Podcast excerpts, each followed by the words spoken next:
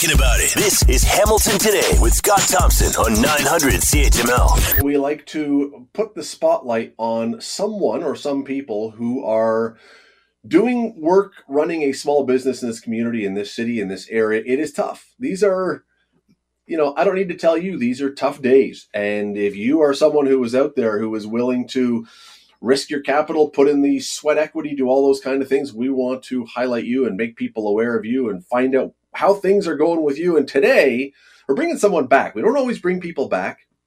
But about a month ago, Scott was talking on here to the folks who were starting the Bard and Bear. You may remember this. Once we talk about what the place is, what the cafe is, you may click if you're a regular listener. Uh, but let me bring in Stephen Evans, who is co-owner and co-operator of the Bard and Bear Games Cafe on James Street North. He joins us now. Stephen, how are you today? Hello, how are you? Welcome back. Glad to have you back on here. It's um, you. Uh, I think when Scott talked to you last, you were preparing to open, and then this weekend was your grand opening, correct? That is correct. Yeah, no, we uh, last time I spoke to Scott, it was uh, uh, we were hoping to open uh, sometime soon, and, and now we have. Now we are fully open uh, as of this past weekend. All right, for those who did not listen last time you were on here, and I mean, I know that they meant to because they schedule their day around this, but I know that a few may have missed it. Um, tell people about your cafe. What is the Bard and Bear Cafe? Yeah, so the Bard and Bear is a games cafe. So you come in and it's five dollars per person, and you can sit down and play as many games as you like. Uh, we have uh, it's we have 800 board games in in our store, and that may seem like a lot, but uh, it does. We have it is it is a lot, I suppose. We have people on staff who can uh, help guide you, help uh, teach some new games, or or help you find the the classics that you're looking for. Uh, and then we also have food and and beverages galore so that uh, you can make an evening of it. I, I hate to even ask this. Do, can you explain? Do you know the rules? Have you read the rules to all 800 games? Absolutely not. Uh, absolutely not. No. I, I, between between my wife and I, who who run the business together, uh, we can we can teach about uh, 300 games. Well, that's pretty good. Um, but we've we've read enough rule books and and are familiar with how a lot of games work, so that if you pick off a game that we aren't familiar with, we can learn it pretty quick and, and teach you. I mean, how many, not to be silly, but how many variations on rules can there be? I mean, I know every game is a little bit different, but surely a lot of the things translate from game to game that you could pick it up pretty quickly if you're good at understanding game rules. Oh, yeah. There, there's a lot of categories of games. You know, you've got like dexterity games like Jenga or things like that. Uh, and then you've got, you know, uh, roll and move games like Monopoly or Sorry. Uh, and then some more strategic games where there's a, a lot more variance. But uh, if, if you know enough, you can uh, kind of pick up on what's different and what's the same. Uh, anyone broken out in the game of Red Rover yet in the store? no, we we uh, don't have that one. Board games also, only, right? We also left out uh, Twister. Just uh, oh, for now, that's unfortunate. Twister would have been well, it might have had to been after hours during the adult section of the uh, of the evening, but um, th- that would have made things a little more interesting. Yeah, we just don't have enough floor space. I guess. Mm. Yeah, that's that's our excuse.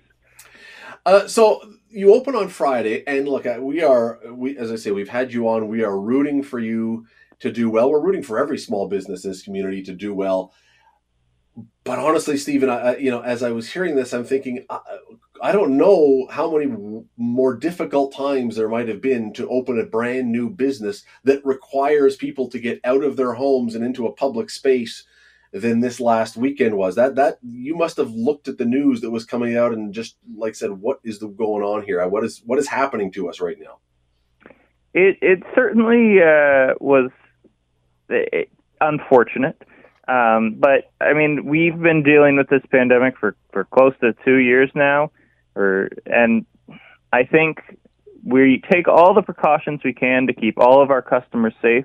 And I think people are just ready to to get out and see people face to face and have those those in person experiences and to do it in a safe way. And so we are doing everything we can uh, to to make sure that that is the case because you know what I, I thought when when you were on here. I mean, I thought that what you were coming out with and what you were doing was just about perfect because with everyone having been away, squirreled away in their own homes for so long and without a lot of human interaction, sitting down across a table and playing a board game, very simple in some ways, but kind of exactly what people were wanting to do. And and I still think that is the case. So I'm just I'm hoping that this whole Omicron thing and everything else sort of comes and goes because I, I think there's something here that people are really interested in doing. Oh, uh, absolutely. You know, and I think uh, I think that you know we're going to be here one way or another uh, for as long as we can be for as many people who who you know want to come out and, and play some games, um, and we're going to be doing it in a safe uh, environment and in a safe way to to keep people coming back will you be and the only other thing about this is will you be continuing to serve food and things? Because one of the suggestions the reason i ask one of the suggestions for even places like arenas is don't serve any food because then people can keep their mask on all the time and make it safer. I mean i don't know how your business can operate though if you were to just do that and charge people just five bucks to come in and sit for three hours. I mean there's got to be a business here as well. Absolutely yeah. No the the food is is part of the business and and what we're going to keep going. We uh, but as a restaurant, we also require everyone to be fully vaccinated, and we encourage everyone to get those booster shots now that they're going to be available for everyone, or for most people at least. Um, but that that is uh, how we're going to keep going until uh, we can't. Your website, or your address and your website for people who are interested, because I, I know there are people who are interested. How do they find you? Our address is 237 James Street North in good old Hamilton. Our website is thebardandbear.com, and you can find us on Instagram at at thebardandbear. a lot of people have, I've heard a lot of people, even around in the CHML newsroom, talking about it. So I, I know there are people who are interested in getting out and doing this. So uh, I'm touching wood this the whole Omicron thing is going to blow past soon, and everyone's going to be uh, getting out there to see it. Stephen, thank you for the time today. Appreciate well, it. Well, thank you very much. Thanks for listening to the Hamilton Today podcast. You can listen to the show live weekday afternoons from 3 to 6 on 900 CHML and online at 900CHML.com. Hi, it's Shauna, and I might be a bad parent because my kids think french fries are vegetables. Hey, it's Ryan, and I might be a bad parent because I went out for wings when my wife was in the hospital after giving birth. Johnny here. I might be a bad parent because in my house, the tooth fairy gives pocket change. But we're not alone. Len emailed us and said his six year old daughter's Tarzan moment going from love seat to lazy boy by curtains made him more proud than any dance recital. and Andy left his two year old at the rink. All right, guys, I'm sure we're not alone. Like Andy's kid. For stories and confessions like this, make sure you check out our podcast. It's called Bad Parents, and it's available wherever you get your podcasts. I left a glove at the rink.